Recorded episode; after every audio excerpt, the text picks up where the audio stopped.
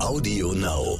alleine auch zu wissen, dass du immer jemanden hast, den du anrufen kannst und jede Frage fragen kannst. Oder wenn dann die Stimmung, du hast Stimmungsschwankungen, was super gut passieren kann äh, in der Vorbereitung auf die Geburt und auch nach der Geburt, dann weißt du, da ist jemand. Ne? Und die ist nicht nur da für die, für die technischen Fragen, sondern die kannst du jederzeit anrufen und ähm, das ist einfach toll. Ne? So.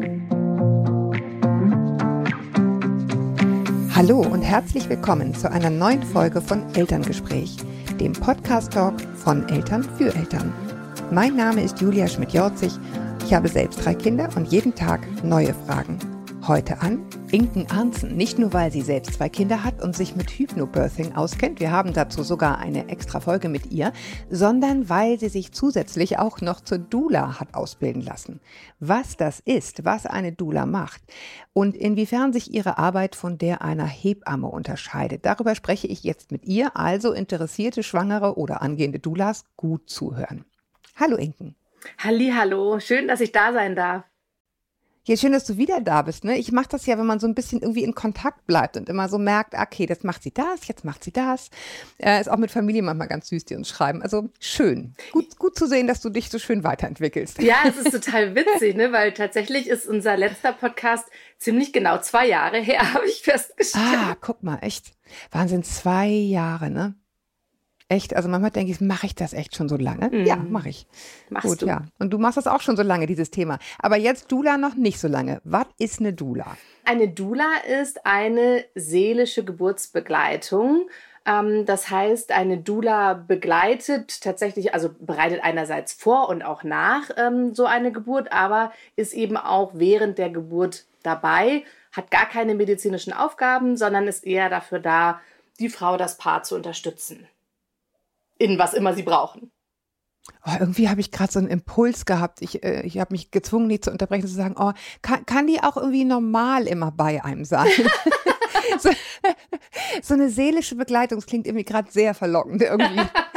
Okay, Dula, woher kommt denn der Name? Das ist altgriechisch und heißt äh, einerseits Dienerin der Frau, andererseits aber hm. tatsächlich auch Sklavin. Oh, es wird immer verlockender. Das, Wie gesagt, kann man nicht auch so buchen.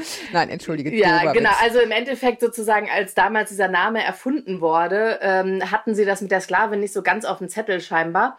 Und äh, mhm. wobei natürlich Dienerin der Frau schon irgendwie auch passt, ähm, weil es ja das ist, was ich als du da in dem Augenblick mache. Ich bin einfach komplett da. Vielleicht, was halt Sklavin ja so vermittelt, ist, dass es eben nicht auf Augenhöhe wäre. Und das ist natürlich total. Also ich diene auf Augenhöhe ähm, und mache eigentlich alles, was gerade gebraucht wird. Ne? Und bin einfach dafür da, wirklich so einen positiven Kontext zu halten während der Geburt. Ich frage gleich zu den Männern, die lasse ich jetzt erstmal raus. Was ich daran total spannend finde, ist, jetzt denkt man, ja, nach dem Motto so ein bisschen wird wieder eine, Sau, äh, eine neue Sau durchs Dorf getrieben, aber in Wahrheit ist das ja was ganz, ganz Altes, ne? dass Frauen in diesem Moment sich gegenseitig helfen. Ja, das stimmt. Es war eigentlich schon immer so. Ähm, wir haben ja früher eben in, ja, im Endeffekt in Frauenkreisen geboren, ne? Und dann haben halt die, die mm. Schon vorher Kinder bekommen haben, haben dann die Gebärde unterstützt. Und ähm, dass Männer bei der Geburt dabei sind, ist halt erst seit 40, 50 Jahren so, also noch nicht lange. Und im Endeffekt hat man den Männern dann halt auch gesagt, so, ja, herzlichen Glückwunsch, du darfst jetzt mit rein, aber ja, was soll ich denn da jetzt eigentlich machen? Aber nichts anfassen, genau. Ja, okay. Aber äh, jetzt, jetzt hast du die Brücke gebaut, das muss ich auch fragen. Wie finden denn die Männer das? Ich meine, es ist dann ja irgendwie voll, ne? Und die Männer wollen ja auch, äh, also jetzt mal wirklich im Ernst, äh, völlig zu Recht und richtigerweise irgendwie eine Funktion haben. Kommt ihr euch da nicht in die Quere, jetzt mal abgesehen von den Hebammen, über die wir gleich noch sprechen? Nee, überhaupt nicht. Also ähm, dadurch, dass es ja auch den Partnern totale Sicherheit gibt. Also ich bin ja für beide da. Und ähm, mhm. manchmal ist es zum Beispiel meine Aufgabe, nur da drin zu supporten, dass der Partner gut supporten kann. ähm, und manchmal mhm. ist es auch meine Aufgabe, dann bestimmte Sachen zu übernehmen oder zum Beispiel auch sich abzuwechseln. Ja, also bei einer Geburtsbegleitung, an die ich mich gerade erinnere, ähm, hat die Frau sich immer so an jemanden rangehängt und beim Atmen, wenn so eine Kontraktion kam. Mm. Und mhm. manchmal hat sie sich bei mir halt so rangehängt und manchmal bei ihrem Mann. Ne? So. Und mm. ähm, so eine Geburt geht ja auch nicht nur fünf Minuten. Ähm, da ist das manchmal auch ganz praktisch. Und manche zum Beispiel haben auch total gerne immer jemanden ganz nah bei sich. Und wenn man zu zweit ist, kann einer auch mal kurz einen Kaffee holen oder auf Toilette gehen und der andere bleibt da. Ne? So, also mm. ähm, man kann da einfach auch ganz viele gemeinsame und unterschiedliche Rollen einnehmen. Ähm, nur sozusagen gesellschaftlich haben wir das irgendwie inzwischen so im Kopf, dass man immer nur zu zweit ist. Immer nur als Paar. Mm. Aber warum eigentlich? Ne?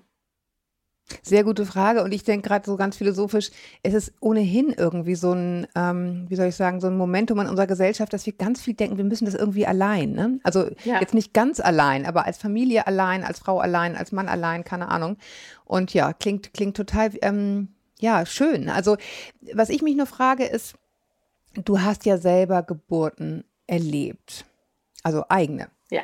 Ähm, wie, wie, wie gelingt dir das, das also nicht zu übertragen? Weißt du, was ich meine? Also wenn eine Situation kommt, die so ähnlich ist wie oder so, dass man dann gleich denkt, weißt du, dass bei einem selber so viel passiert, was man dann überträgt. Ja, im Endeffekt ähm, ist es natürlich meine Aufgabe, ein möglichst weißes Blatt zu sein.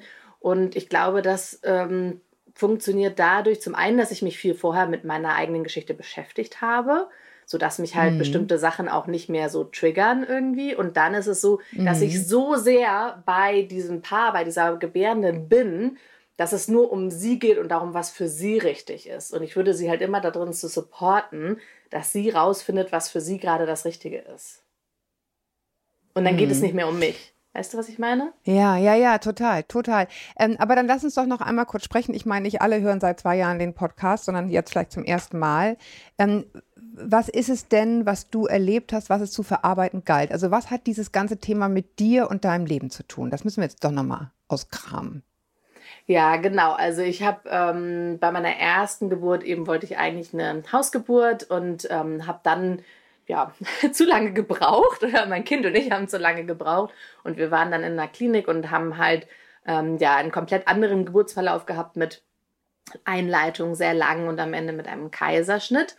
Und mhm. ähm, ich war damals nicht auf das vorbereitet und habe es dadurch nicht als positiv, ähm, also ich habe es nicht geschafft, einen positiven mhm. Kontext zu halten und ähm, habe danach halt viel mich damit beschäftigt und das aufgearbeitet. Und ähm, habe mhm. dann halt bei der zweiten Geburt gesagt, ich mache alles anders.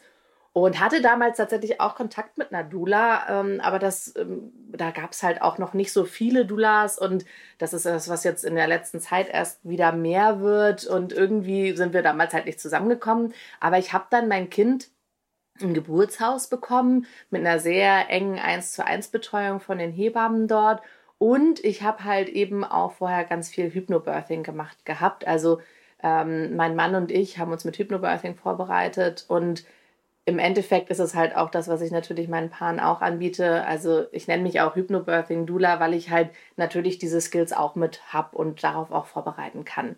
Ne, halt einerseits mhm. das zum Beispiel, dass ich halt während der Geburt dann eben auch Hypnosen, Meditationen anleiten kann, aber dass ich natürlich auch diese ganzen Techniken mit, äh, mit dabei habe, die ich halt so ähm, genau halt in meinem Repertoire quasi habe. Genau. Und ich habe mich dann halt eben auch entschieden dazu, Dula zu werden, weil ich diese eins zu eins Betreuung, dieses, dass jemand wirklich komplett für mich da ist in dem Moment, als so mm. ähm, toll und angenehm empfunden habe und als etwas, was ich mir so sehr bei meiner ersten Geburt gewünscht hätte, ähm, mm. dass ich einfach, und du weißt es halt nie, wo, also egal wie gut du dich vorbereitest, du weißt ja nie, wo am Ende deine Geburt wirklich stattfinden wird, ähm, mm. weil da ja mehrere Faktoren reinspielen und so eine Dula kannst du halt immer, also kannst du halt überall mit hinnehmen. Ne? So. Mhm. Wobei das natürlich ähm, nicht ganz stimmt, weil ja in, in der augenblicklichen Situation jetzt gerade nur eine Geburtsbegleitung mit in die Klinik darf. Aber ähm, genau das hoffe Augenblicklich, um das mal nur abzudaten, ist jetzt äh, in der Pandemie. Ne? Korrekt. Also wir haben ja Evergreens, die, die dann jahrelang da im, im, im Internet stehen. Genau. Wir hoffen, irgendwann ist der Scheiß vorbei. Genau. Und äh, genau, also die jetzige Situation ist die Pandemie. Okay, ich will jetzt keine äh, sozusagen Folge einstreuen zu Hypnobirthing, aber ganz kurz, ähm, was ist Hypnobirthing? Wie gesagt, es gibt eine extra Folge, aber weil wir es jetzt angesprochen haben, dass du die Techniken daraus mitnimmst in deine Dula-Arbeit. Was sind die Techniken? Was ist das in einem Satz. Oder anderthalb. Okay, ich versuch's. also im Endeffekt ähm, sind es Entspannungstechniken und ähm, eine Möglichkeit, eben ein positives Mindset zu entwickeln für die Geburt, was mhm. einen unterstützt ähm, während der Geburt. Also quasi die Möglichkeit, eine kraftvolle, sanfte, selbstbestimmte Geburt zu erleben. Mit unterschiedlichen Techniken. Ja. Ich, ich sage mal ein Beispiel, was mir sehr haften geblieben ist. Ganz vieles anderes habe ich jetzt natürlich nicht mehr so auf der Pfanne, aber dass zum Beispiel Wehen nicht Wehen sind, sondern Wellen. Ne? Genau, Sprache macht. Also Reframing sozusagen, ja. ne, weil die Sprache viel macht. Erwarte ich mit dem Wort, dass es wehtun und mich umhauen wird oder schwimme ich auf der Welle genau. oder reite ich auf der Welle, ist eben ein Unterschied. Okay. Ganz, also jetzt mal wirklich einfach neugierige Frage. Wie ist es denn, immer dabei zu sein? Ist das was, wo du sagst, ja, kann ich jetzt und mache ich jetzt? Ich habe eine Bekannte, die ich sehr mag und die ich ganz toll finde, die, die äh, Hebamme ist. Und die geht dann immer abends zur Schicht und macht dann halt, ja, so drei, vier Geburten. Ne? Wo man irgendwie denkt, für einen selber ist es so, weißt du, war das das Ding irgendwie, ein riesen, also ein Riesen-Event. Und es ist irgendwie ein Riesen-Event. Und dann machst du es in der Schicht und die macht das bestimmt toll und total gerne. Aber ich frage mich immer, kriegt man das hin, dass das irgendwie so eine Routine wird? Wie fühlst du dich denn dabei? Also, ich, ich bin ja natürlich nicht so routiniert wie eine Hebamme im Sinne von, dass ich halt ähm, ja äh, meine Geburtsbegleitung habe, dann mache ich mein Handy an ne? und wenn das Handy klingelt, springe ich auf. Das heißt, ich bin ja nicht die ganze Zeit ähm, unterwegs in den Nächten. Ähm, und für mich ist es so, dass ich immer wieder bemerke, dass ähm, ich natürlich schon ein bisschen anders schlafe, so, weil ich ja, wenn ich abends ins Bett gehe, häufig denke, na, mal gucken, ob ich heute Nacht wieder rausspringe, sozusagen. Mm, mm. Ähm, und ich ähm, bin dann immer oft, wenn, wenn das Telefon klingelt, einmal kurz so ein bisschen aufgeregt und dann kommt, kehrt so eine Ruhe ein. Und ähm, ich liebe das, Geburten zu begleiten, weil ähm, so eine Geburt so viel Präsenz braucht dass mhm. man komplett im Hier und Jetzt ist. Also mhm. alles andere spielt keine Rolle. Die Welt steht so ein bisschen im Außen still oder es ist zumindest egal, ja, was das da passiert. Ist toll. Das ist echt so toll. Ne? ne? Und dann stimmt. ist da einfach nur, das ist gerade wichtig und alles andere nicht. Und das finde ich so wundervoll. Das ist so ein, ja auch einfach ein Wunder, das begleiten zu dürfen. Ne? Also ich meine, das ist das Elementarste eigentlich so, und ähm, ja, und ich muss ganz ehrlich sagen, ich bin da einfach auch voll demütig irgendwie, so, dass das, mm. ähm, ja, dass das so was Abgefahrenes ist, was ich begleiten darf. Ne? Also ich bin sehr dankbar äh, für jede Geburtsbegleitung, die ich machen darf, weil es einfach so ein, ähm, so ein magischer Moment einfach auch ist. Ne? Ja, und immer wieder, ne? Also ja. ich, es war eben die Frage, nutzt es sich ab, der magische Moment? Und ich höre jetzt raus, nein. Nee, für mich Nö. nicht. ähm, du hast gesagt, es nimmt in letzter Zeit wieder ein bisschen zu, ähm, dass die Doulas gebucht werden. Hat das mit, diese, mit dieser Hebammenarmut in Deutschland zu tun? Ähm, es hat einfach auch damit zu tun, dass der Beruf bekannter jetzt wird. Also ähm, mhm. das ist sozusagen, ähm, ja, zum Beispiel jetzt in Amerika oder so sind Doulas total weit verbreitet. Da kennt eigentlich so gut wie jeder das. Ähm, da ist natürlich mhm. das ganze System auch nochmal ein bisschen anders. Und hier ist es eben ja. was, was einfach so in den letzten Jahren erst so wirklich am Kommen ist und wo halt einfach immer mehr Doulas einfach auch ausgebildet werden und natürlich aber auch, glaube ich, unser Fokus sich so ein bisschen verändert. Also wir hatten jetzt halt eine Phase, wo wir halt bei Geburt halt immer einfach nur gesagt haben, ist halt so, muss man halt so durch. Und so langsam in so einem, ich, will, ich finde, wir leben in so einer Zeit, wo halt so Achtsamkeit und sowas einen größeren Stellenwert bekommt. Ne? Und, mm. ähm, und da fällt das, passt das natürlich zu. Wenn ich achtsam in meinem Leben mit mir umgehe, dann möchte ich auch eine, ähm, achtsam in meiner Geburt mit mir umgehen. Und da passt so. Ja, vor allen Dingen. Ne? Mm, ja, und, und eben selbstwirksam. Ne? Ich glaube, ja. das war das, was du damals auch erzählt hattest in dieser anderen Folge, dieses Gefühl von Ohnmacht. So, ich habe mir irgendwas vorgestellt, ja klar, irgendwie weiß man, es wird wahrscheinlich nicht so, wie man sich denkt, aber dass man so völlig die Kontrolle verliert das ist eben so schwer auszuhalten, auch im Nachgang für viele. Dieses Gefühl von, da wurden dann die ganze Zeit Sachen mit mir gemacht, die ich irgendwie alle gar nicht wollte und ich war gar nicht mehr selbstwirksam. Ne? Und, und, und dass man sich das sozusagen so ein bisschen zurückerobert und, und das Gefühl hat, da ist jemand bei mir, der, wie du sagst, mich sozusagen im positiven, im positiven Kontext hält. Das ist aber nichts, was die Krankenkasse bezahlt, mal direkt gefragt, ne? Korrekt. Genau, ja. noch, noch nicht. Ähm, okay, wir äh, hoffen. Äh, genau, Hoffnung stirbt zuletzt. Ähm, nee, also nein, die Krankenkasse zahlt es nicht. Man kann manchmal, wenn man Glück hat, versuchen, diese ähm, äh, Rufbereitschaftspauschale wiederzubekommen. Mhm. Das mögen so um die 250 Euro sein oder sowas. Ansonsten ähm, bezahlt man die eben selbst, die Dula. Und mhm. wenn man sich es so gar nicht leisten kann, gibt es auch die Möglichkeit, eine ehrenamtliche Geburtsbegleitung zu beantragen bei dem Verein Dulas in Deutschland. Ah, okay. So, also wenn man, wenn das jetzt nicht ehrenamtlich ist, grobe Richtung, was, was kostet so eine Begleitung? Ja, das hängt ein bisschen von Region ab. Ne? Also mhm. ich sag mhm. mal so ab 600 bis 1200 grob hier in Deutschland. Mhm, in Amerika okay, kostet da es mehr. mhm. ähm, da sind in der Regel so zwei oder drei Vortreffen drin. Äh, also natürlich erstmal kennenlernen, dann diese Vortreffen, ähm, dann die Begleitung, also die Rufbereitschaft mit der Begleitung zur Geburt und dann noch ein bis zwei Nachtreffen. Das machen die Doulas ein bisschen unterschiedlich. Mhm, mhm. Du sagtest, du bist jetzt nicht jede Nacht unterwegs, aber du begleitest sie doch zur Geburt, ne? Ja. Also ich meine, gut, nicht jede Nacht natürlich, dann wärst du ja sozusagen voll ausgebucht im Sinne von nur als Dula. Ähm, aber wie, wie, was meinst du, wie häufig bist du bei Geburten dabei? Im Monat oder im Jahr oder? Also ähm, ich sag mal so, ich habe jetzt extra tatsächlich ein Team gegründet, damit es mehr werden darf, weil ich ansonsten halt so bei zwölf Geburten im Jahr ungefähr bin ähm, und ja, ähm, ja. da nicht auch nicht drüber. Also man muss ja immer dann, ich meine, Hebammen nehmen natürlich tatsächlich auch mehr ähm, Frauen an, ähm, aber irgendwie muss man auch immer gucken, wie man dem dann so gerecht wird und so weiter. Und ich habe, ähm, genau, also ich habe jetzt tatsächlich ein Team gegründet, die Hamburger Dula mhm. Dirns. Wir haben uns Anfang des Jahres gegründet, um eben einfach gemeinsam ähm, mehr Frauen zu supporten zu können, um uns besser gegenseitig unterstützen zu können, um uns backuppen zu können, also ähm, um halt eben tatsächlich als Dula mm da zu sein und falls ich ausfalle, man weiß es ja nie, wie das Leben spielt, dass ich halt sofort eine Kollegin hinschicken kann. Oder dass sie tatsächlich sogar ja, auch im, ja. im Team wirklich begleitet werden, je nachdem auch welche Bedürfnisse sie haben. Wir haben ja auch unterschiedliche, unterschiedliche Kompetenzen dann, ne? So. Und mhm. ähm, genau, das ist was, was ähm, ganz ähm, großartig ist. Ähm, natürlich einmal auch so für uns als Austausch und gegenseitiges ähm, so quasi ja, unterstützen. Ja, ja, klar. Aber für die Frauen halt auch, ne? So, genau. Und dadurch hoffen wir dann natürlich auch noch so ein bisschen mehr Geburten begleiten zu können. So. Ähm, gut, du hast jetzt erzählt, in Pandemiezeiten ist natürlich alles anders, wie wir wissen. Ähm, wie reagieren die Kliniken in normalen Zeiten? Finden die das irgendwie gut, dass da noch jemand mehr ist? Oder wie, wie werdet ihr aufgenommen nach deiner Erfahrung?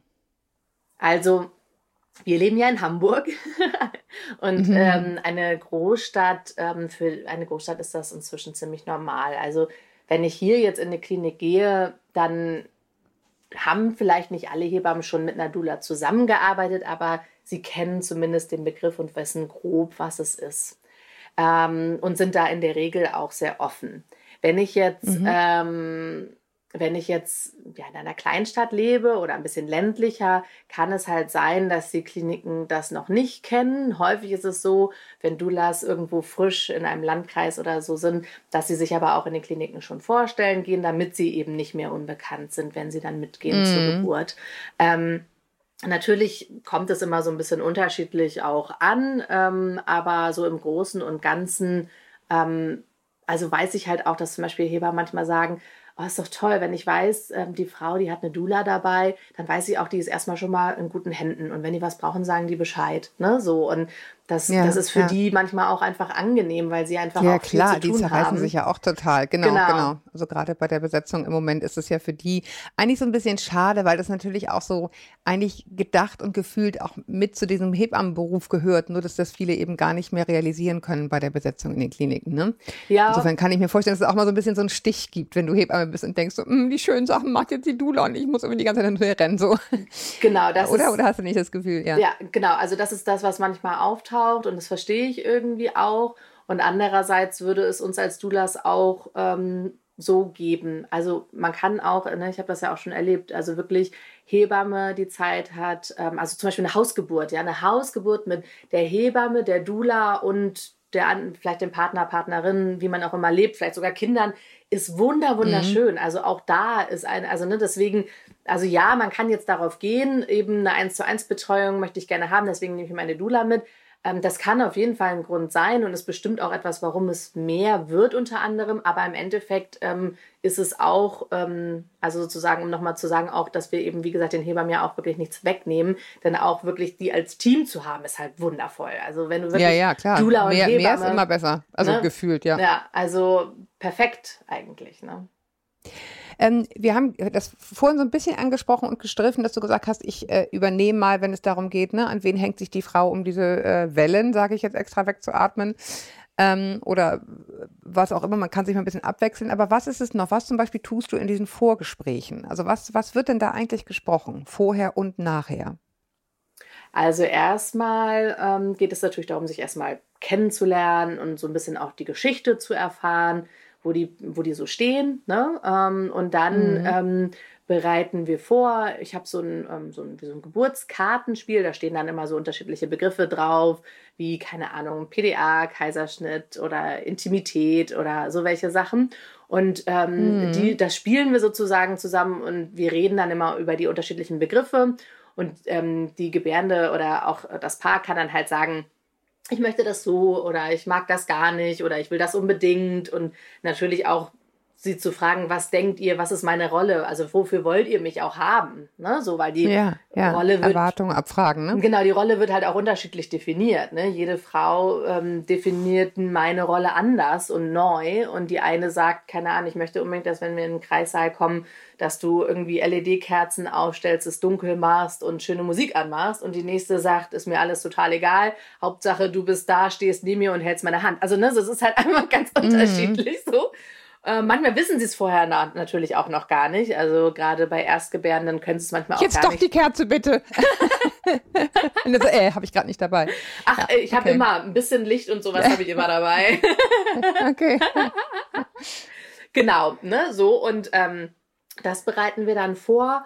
Und dann habe ich halt auch noch unterschiedliche Techniken und wir gucken dann meistens halt in einem, in einem Treffen wirklich auch, welche Techniken wollen wir zusammen vorbereiten. Ne? Also was mm. sind mhm. Sachen, die wir, weil wir würden halt die Sachen, die wir dann während der Geburt auch anwenden wollen, halt vorher vorbereiten. So, mm. und da gucken wir dann, sei es eben, ob, wie wir mit Hypnose arbeiten oder dann habe ich so ein Tuch dabei, ähm, das heißt Rebozo. Ähm, damit arbeiten, das ist ursprünglich eine mexikanische ähm, Tradition und das ist so ein festes ähm, Tuch, was so aussieht wie so ein ganz langer Schal und damit kann man halt zum Beispiel so, so Massagen geben, die einerseits entspannen und andererseits aber auch teilweise so ein bisschen uns supporten können, dass das Kind mhm. gut durchs Becken findet, denn Bewegung und dieses Rütteln ist halt einfach gut für ah, den ja. Körper. Ja. Und, und hinterher ist es so ein bisschen, geht es auch so ein bisschen darum, dieses Ge Gefühlshaushalt, der dann irgendwie zugeschüttet wird mit Hormonen und äh, sozusagen fehlendem Schlaf äh, wieder zu sortieren? Oder was, was ist es hinterher? Ja, unbedingt. Also ähm, ich höre mir immer die kompletten Geburtsgeschichten an. Also ähm, mm, und allein das, ne? Ja, allein mm. das, genau. Und ich finde es tatsächlich auch mm. ganz ähm, wichtig an der Stelle, und das sage ich Ihnen halt auch immer, dass Sie es wirklich so einfach komplett erzählen, ne? Weil manchmal, wenn man mit anderen mhm. Menschen redet, versucht man die zu schonen oder will bestimmte mm. Sachen dann doch nicht so sagen oder keine Ahnung was. Und ich als Dula bin halt wirklich dafür da, einfach zuzuhören, ne? So und mm. dann wirklich mm. alles zu sagen und vielleicht auch nochmal zu gucken, wir sind oft mit uns selbst ähm, recht, ich sag mal, hart, ähm, also dass wir mm. ähm, uns dann schlecht machen, dass wir vielleicht das nicht so gemacht haben, wie wir wollten oder na na na, ne? Und da dann einfach auch drin zu supporten, sanft mit sich selbst zu sein und ähm, einfach auch sich selber und irgendwie da das anzunehmen. Ne? Und ich glaube auch, dass es, egal ob ich hinterher sage, wow, das war eine Mega-Geburt und ich fühle mich total empowered oder nicht, ähm, ich glaube, dass es immer gut ist, das wirklich zu erzählen,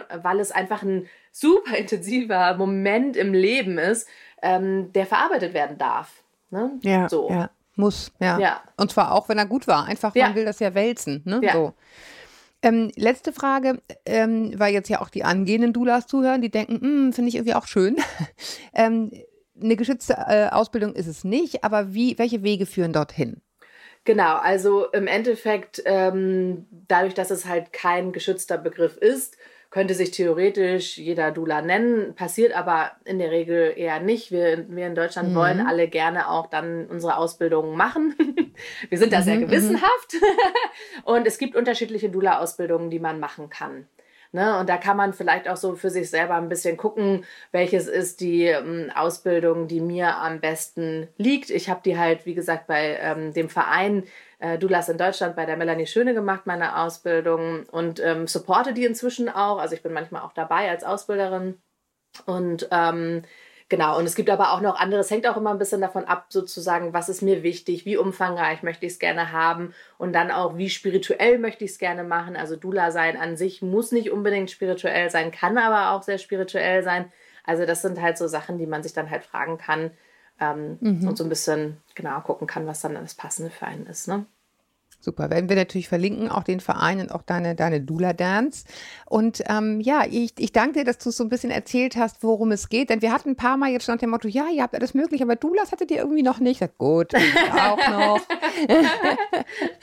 und jetzt haben wir das auch. Haken dran. Und ist ja auch wichtig und schön. Ich meine, super schön ist jetzt mal einfach unter uns gesagt, dass du ähm, aus diesen persönlichen Erlebnissen irgendwie einen Job gemacht hast. Ne? Ist doch toll. Mm, ja, also voll. Ich, ich, ich, ich liebe das total. Ich bin super dankbar, wie gesagt, dass ich diesen Job machen darf. Ne? Auch das ist ja ein, ein, totales Privileg, also dass ich auch eine Familie habe, die das supportet, dass ich hier nachts ja, ja, aufspringe stimmt. und mhm. loslaufe und ähm, meine Jungs wissen schon, ähm, die Kleinen, wenn Mama morgens nicht im Bett liegt, dann ist sie bei einer Geburt. Ist wieder ein Baby geboren, aber ich meine, es ist doch geil, oder? Dann wissen sie, es ist wieder ein Baby geboren worden. Voll. Ist doch total schön. Ja, es ja, ist super okay. schön. Ja. Sehr gut. Und ich sage dir, Inken, es klingt nach einem sehr krisensicheren Job in Zeiten der Digitalisierung. Genau das brauchen wir immer.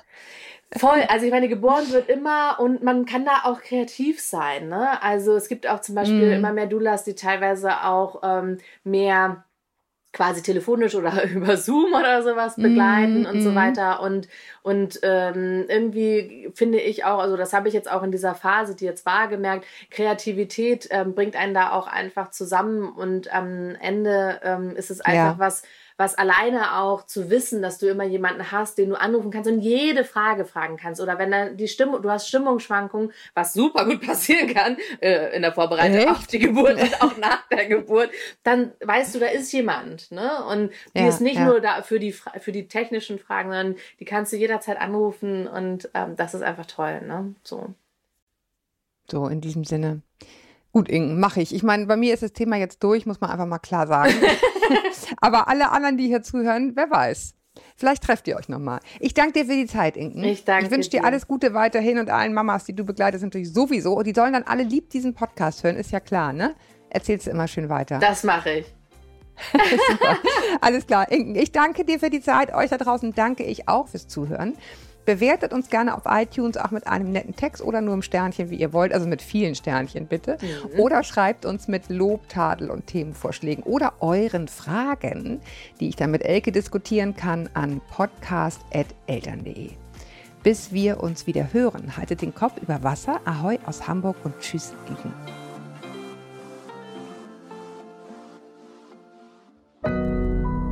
Audio Now.